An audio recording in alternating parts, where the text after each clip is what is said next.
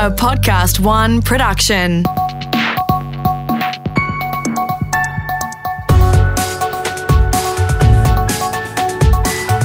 Your morning agenda with Natasha Belling.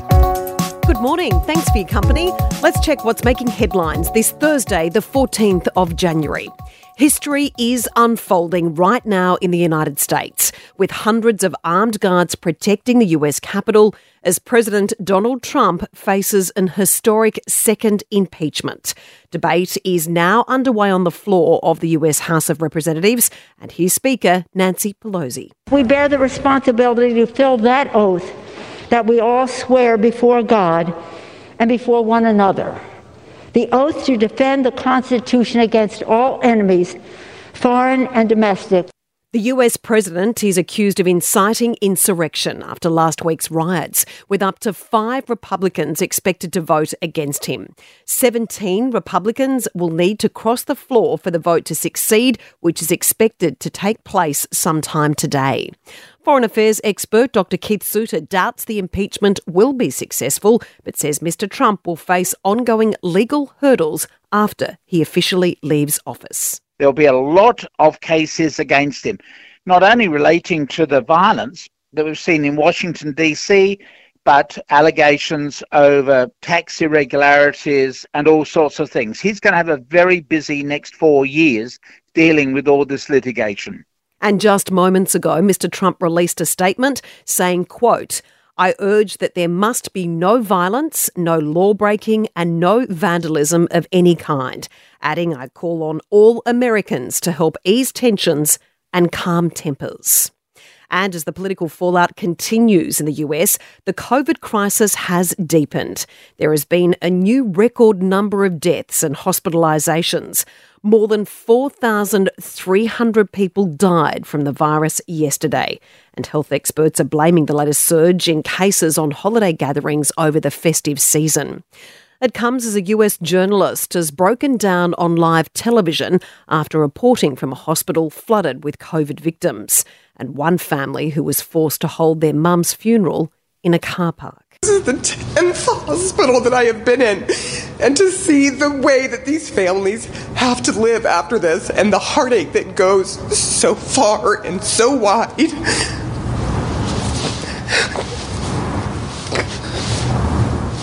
It's really hard to take. The journalist, who is CNN correspondent Sara Sidner, has been reporting on the ground since the pandemic began. And she says we need to do everything we can to try and stop the spread of COVID 19. It's, it's just not okay. It's not okay what we're doing to each other. These families should not be going through this. No family should be going through this. So please listen to what this family is saying. Don't let this be you. Do whatever you can to keep this from killing your family members and your neighbors and your friends and your teachers and doctors and firefighters. All of these people are here to help you, but you have to do your part. Back home now, and one of the quarantine hotels in Brisbane has been shut down, with international travellers and workers evacuated at the Grand Chancellor after a cluster of the highly contagious UK strain of COVID. Authorities don't know how the virus has spread throughout the hotel, but as our reporter Joseph Ogilvie reports from Brisbane, investigations are now underway. At this point, Tash, all I know is that the six cases now linked to this cluster have all at some stage been on the seventh floor of the Grand Chancellor Hotel in Brisbane CBD. That building now has been emptied, with almost 600 returning travellers and workers put straight into quarantine. Some due to be released will now have to be holed up for another 14 days. Police and health authorities are trying to figure out just how the virus spread in the building. One avenue of inquiry is the hotel's air conditioning system. The cluster started with a traveller returning from the UK on December 30. That man in his 30s passed it on to his partner, plus a hotel cleaner and her partner, and another man and his daughter who were coming back from Lebanon. That pair was staying on the same level, but not in the room next to him. The hotel cleaner had been in the community, triggering our recent lockdown. This massive response, though, is a clear sign of just how concerned authorities are about this UK strain potentially spreading across the country and residents in New South Wales and Victoria who also stayed at the Grand Chancellor Hotel are being told to isolate and get tested. The Queensland Government is now reportedly considering plans to move quarantine programs out of city hotels. Meantime, Australia's Chief Medical Officer has rejected concerns over the efficacy of the AstraZeneca COVID 19 vaccine. Some experts have questioned whether it will be effective enough to achieve herd immunity compared to other leading COVID vaccines. Professor Paul Kelly says every vaccine is being thoroughly checked by the Therapeutic Goods Administration. People should be confident about safety being our first priority and efficacy being the second, and the uh, quality of the vaccination uh, of the vaccine production uh, also being crucial. For a look at what else is making news around the country this Thursday morning, and as Brisbane remains on high alert with COVID 19, New South Wales Premier Gladys Berejiklian says authorities are now in the mop up stage after the recent Sydney cluster outbreaks but there have been traces of the virus found in sewage in a number of new suburbs.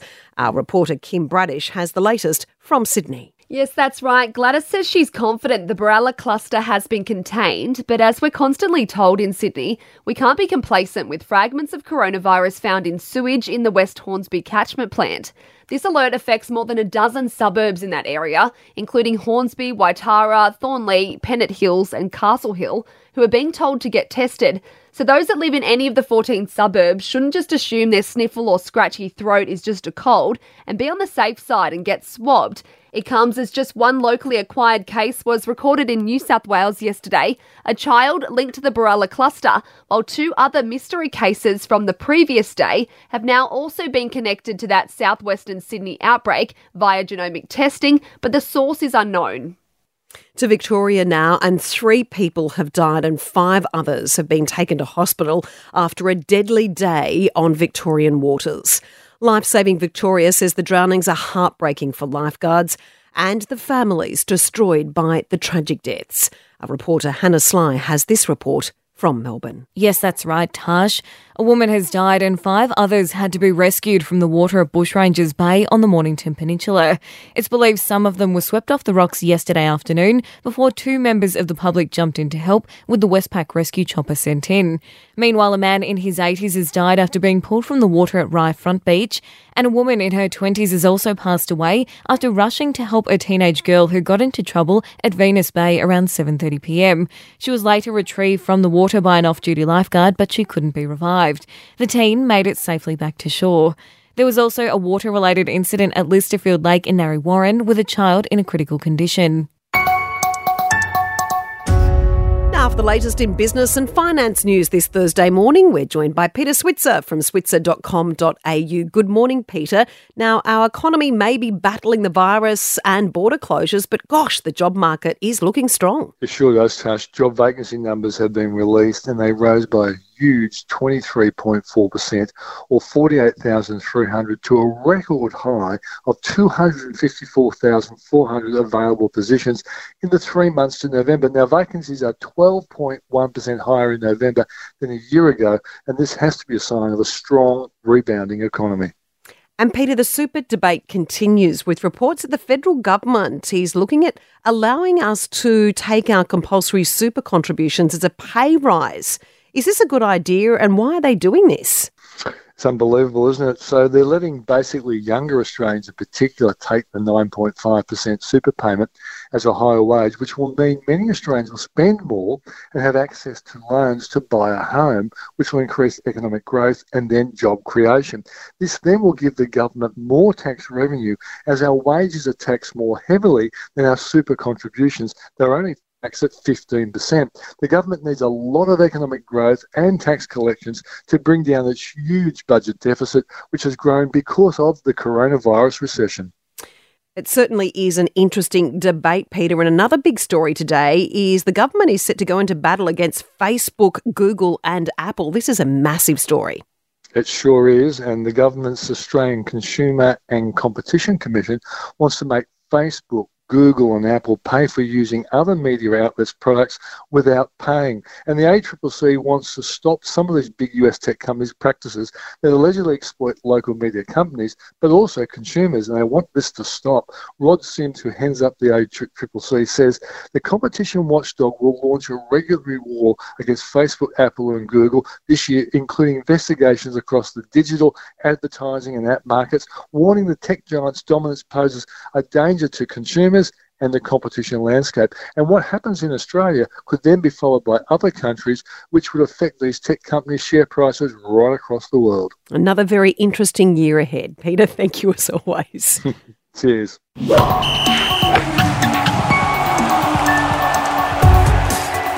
Time to check sport now with Brett Thomas and Brett. Justin Langer has certainly gone into bat for Steve Smith. Yes, good morning, Tash. In a big way, he's actually taken the, the drastic step of phoning two of his harshest critics. Of course, this is after the shadow batting controversy in the Sydney Test, where he was uh, pretending to bat like he was Rishabh Pant uh, to show Nathan Lyon where he should bowl. Well, that was taken as an act of uh, basically cheating. Certainly, that's what Darren Gough said the former England uh, Test bowler. He thought he was trying to scuff up the guard of uh, India's batsmen. Of course, that has been absolutely rubbish by Justin Langer. He can't understand the reaction. He phoned both Gough and uh, Michael Vaughan to express his disappointment because uh, that sort of sent social media into overdrive. And we know uh, everything that uh, Steve Smith has been involved with with uh, Sandpaper Gate. So it's the last thing that he wanted, and he's been devastated by the reaction. So uh, Justin Langer uh, a pretty strong response from the Aussie coach as we prepare to get the fourth test uh, underway tomorrow. Steve Smith, of course, will be front and centre for that. Uh, we need a big contribution from him. Will Pucovski still in doubt with a shoulder injury? Marcus Harris will open the batting if Pucovski is ruled out. And Jonathon Patton is in hospital as Hawthorn and the AFL continue to investigate those allegations of inappropriate behaviour on social media. Yes, that's right. So Jonathon Patton, the key forward from uh, Hawthorn, being investigated by both the club and the AFL. Several women now coming forward to allege inappropriate uh, behaviour, sending lewd images uh, online. And his management have confirmed that uh, the 27 year old is in hospital at the moment, receiving treatment for what they say are ongoing mental health issues and they've asked for some privacy. He has uh, two years left on his contract with the Hawks. He's had a, a lot of injuries uh, as well, so uh, fair bit going on in the life of Jonathon Patton right now. And Brett, finally this morning to tennis. Will we see Bernard Tomic at the Aussie Open this year? Yes, uh, we will. He's now 28, so his career's kind of gone That's by young. in the blink. Yeah. well, in tennis terms, it's he's kind of going by in the blink of an eye. So he, he can't waste too much more time with his, his tennis career. He's had to go f- through qualifying. His ranking isn't high enough to be a direct entry into the Australian Open. He did it pretty tough. So the qualifying tournament has been over in the Middle East in Doha. In the semi-finals, he just scraped past uh, Tristan Schoolkate, a young Australian tennis player, was match point down, and then came through in three sets against John Patrick Smith, a really tough veteran on the Aussie circuit. Uh, from Townsville and won 10 7 in the third set tiebreak. Typical Bernard Tomic fashion afterwards, uh, he told the media that he risked his life by playing in Doha because of the COVID situation and couldn't understand uh, questions about uh, whether he still has ambitions uh, in tennis. Uh, said, Why would you ask that? I've, I've made enough money that I don't have to play again, so I'm just playing because I want to. He's always entertaining, isn't he, Brett? Yeah, he is. Uh, never a dull moment in the life of Bernard Tomic. And Alex de Minaur won a tournament in Turkey as well last night. So he's in great form leading into the first slam of the year. 28 is so young. Brett, thanks so much. Thanks, Tash. Checking the weather details now around the country for this Thursday morning. Brisbane, mostly sunny today with a top of 31. Partly cloudy and 30 today for Sydney. 23 degrees on the way for Melbourne today, also partly cloudy. Sunny and 34. Another warm day on the way yet again for Canberra. Showers and 22 today for Hobart. Partly cloudy and a top of 23 for Adelaide. Perth, sunny and 35. Very warm day on the way today for Perth. And a shower or two expected for Darwin with a top of 33. And we all need some good news this morning. Queensland man Dexter Kruger has been crowned Australia's oldest person after celebrating his 111th birthday. Happy birthday, dear Dexter. Happy birthday to you. Hip hip. Hooray! Hip hip. Hooray! Hip hip. Born on the 13th of January 1910, Dexter, a retired cattle farmer, has lived through both World Wars, the Great Depression, and several devastating droughts. Mr. Kruger has seen countless advances in technology, saying the telephone was the best invention he'd seen. Dexter even stayed up till midnight to mark the special occasion, while as his secret to living a long life, well, Mr. Kruger has told the ABC, he sings and whistles as well as having half a dozen prawns every day. A very happy birthday, Mr. Kruger. And that's all you need to know to start your day with your morning agenda in your podcast feed from 6:30 a.m. every weekday morning. Please rate and review and you can also follow us on your socials at Your Morning Agenda on Instagram. I'm Natasha Belling. Thanks so much for your company. Have a great day and we look forward to seeing you tomorrow.